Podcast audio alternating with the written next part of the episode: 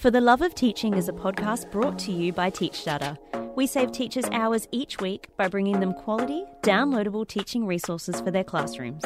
To make your classroom buzz, go to teachstarter.com. Hey teachers, Bron here. Thanks so much for listening to For the Love of Teaching. Please rate and review us in the Apple Podcast app and help us to reach more teachers' ears.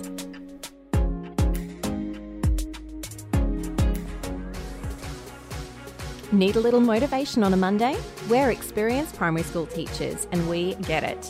Join us for inspiration and encouragement to get you buzzing through the school week.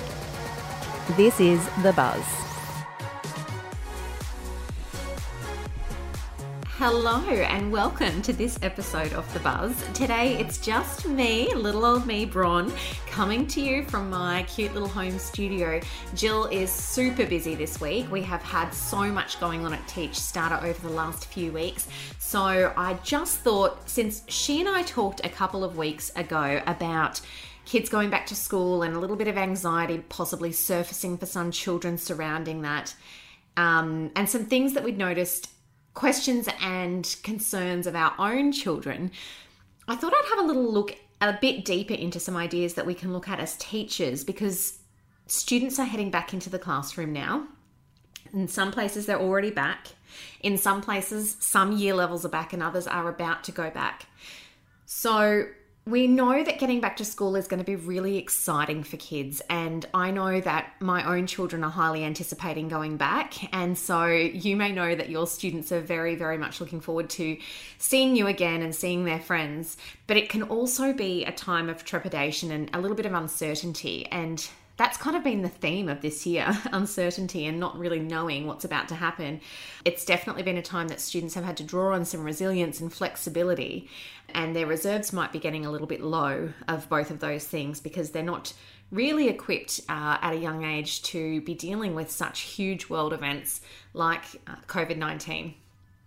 So it's really important as teachers that we take some time to acknowledge that they're feeling a little bit anxious and to do our best to ease anxiety in children. Now, not all children are going to be experiencing this, but some kids who are generally very happy, easygoing, um, settled kids might be starting to feel a little bit out of usual. So, to help children transition back into school, one of our Teach Starter teachers, Steph Mulrooney, who is an amazing teacher, she's been teaching for 20 years, has developed a beautiful new poem called Back to School Today. And um, she's a really experienced resource producer who has popped together our poetry units for teachers to use in the classroom, and also our poetry workbook, and also a series of original poems which are child appropriate, age appropriate for kids, and also very interesting and they're really engaging for kids. And they also include a lot of teaching tools for teachers as well. So they will each focus on a different style of poem and or a different poetic device that the teacher is going to be teaching about. So, but this one back to school is perfectly timed and perfectly pitched to kids. It's a must for the first day back after the break. I think that it'd be a really good teaching tool to use in the classroom. You can listen to Back to School today on our other podcast, Love Learning, which is student facing. So it's actually for your class on the first day back, or you can send it as a link to your students and parents to prepare them for their return. Because we know that it's really important to develop relationships and partnerships with the parents and make sure we're all on the same page and just open that line of communication. So perhaps you could even put it in an email link when you're doing your welcome back email, or, um, you know, just touch base with the parents and open up that. I, I mean, I'm sure you are already doing this, but um, yeah, it's, it's a good way to broach that are your kids going okay at the moment question. So you can to find the episode, you can go to the show notes on teachstarter.com for this episode of For the Love of Teaching, and I'll link it in those show notes. Or you can search and subscribe to Love Learning wherever you get your podcasts. So Apple, um, Google, uh, on our website, the Nova website, you can find us anywhere. Just you can just Google and find us easily. Um, other activities for reducing anxiety, other than just listening to the poem, you could do a circle time. Now, we're all really familiar with circle time or open discussion time. It's back to school today. The poem is really ideal to use as a part of a whole class discussion or circle time discussion. And it just depends on which year level you're teaching as well. Um, you can adapt it depending on the ages of your kids. But as we know, having circle time is a super popular activity to bring kids together um, as a transition activity as a greeting activity and it's just very a pr- very primary school way of teaching and learning because it um, brings the teacher down on the level of the kids and i used to really love getting into circle time because I, I just felt really connected to my class and it opens up that body language of being open and um, having communication with one another. So it builds that positive relationship between students and teacher and it's also a really great way to break down barriers and work through problems. So if things um, are set in circle time and you've allocated a bit of time to go through them, then it's a good time for students to come out with things that might be concerning them if they are of that type of personality where they're happy to share that way. So, another thing that you could do is make a chart of the kids' common worries and have them visual somewhere. You could maybe work through them and see. We actually have a beautiful uh, new resource coming out called the Worry Waterfall. So keep an eye out for that. It's a gorgeous visual that's been made by one of our graphic designers, and it is kind of a flow chart that just steps the child through the process of overcoming a worry. Um, so definitely take a look at that one because you could pop that up next to your chart of common worries, and that could be like a little corner that kids can go to to reflect if they are feeling anxious or worried.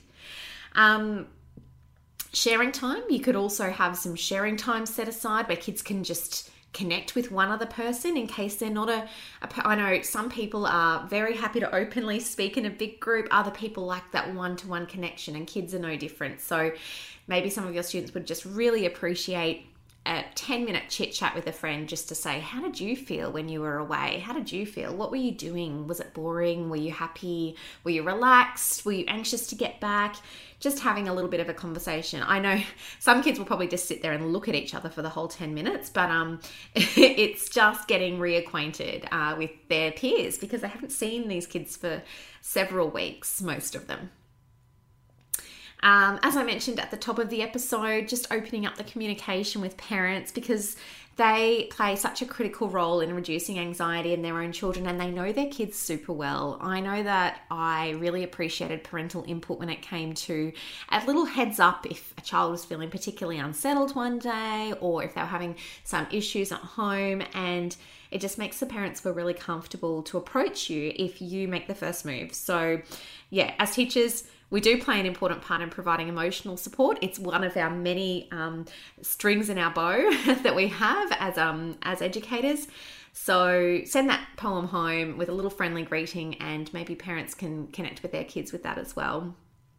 Now, a couple of weeks back, Jill and I talked about mood trackers, and these are a beautiful little resource that was were developed just during the home learning stages. So we talked about the mood trackers on the episode, framing them as how parents can use them at home or teachers could use them to take a look at on their devices when students return them. But they're also a really good um, visual t- tool for checking in with students in the classroom. So you can either give each child one to have on their desk and fill out and um, make it optional, or you could do a whole class one and go through it together and model for them how you fill out a mood tracker. Because I think that that's once they know how to use that tool, it will be really interesting to see them um, being able to convey their feelings in a really visual way.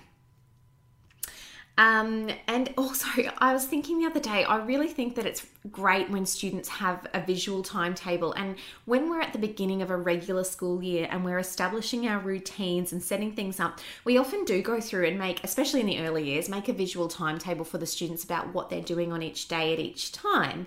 And sometimes that comes because the literacy levels are different and students might not be, um, you know, fluent readers, or some students with special needs find it very, very important to have a visual timetable and to understand uh, preparing for what's next. Kids with anxiety like to know, can get through transitions a lot more easily if they know what's about to happen next to them rather than just, um, you know, going from activity to activity. So, visual timetables are a super good way to get kids who are having a little bit of difficulty getting back into that routine and flow of a regular school day um, and to re-establish routines because that's what I mean. If we look at the beginning of any school year, the first few weeks is all about routines, and um, yeah, particularly anxious kids might even benefit from having an individual timetable on their own desk. So, I hope that I've given you some ideas today about ways that you can help reduce anxiety of your students um, as they return to school, because this is a really unprecedented time. And I know that's such a cliche and a catchphrase at the moment, we're hearing it everywhere. But for kids, everything is unprecedented because a lot of the experiences they have are new experiences and when they're quite significant they can cause some anxiety. So um, thank you for listening and i hope you have an amazing start back with your students. If you are already back let me know how that's going. You can email podcast at teachstarter.com or dm me on instagram. And if you are looking forward to going back same thing. Let me know what you're thinking of doing to help your kids feel settled. Have a great week. Bye. Thanks for listening to this episode of For the Love of Teaching. Don't forget to subscribe on your favourite podcast app so that you get the latest updates on all the newest episodes.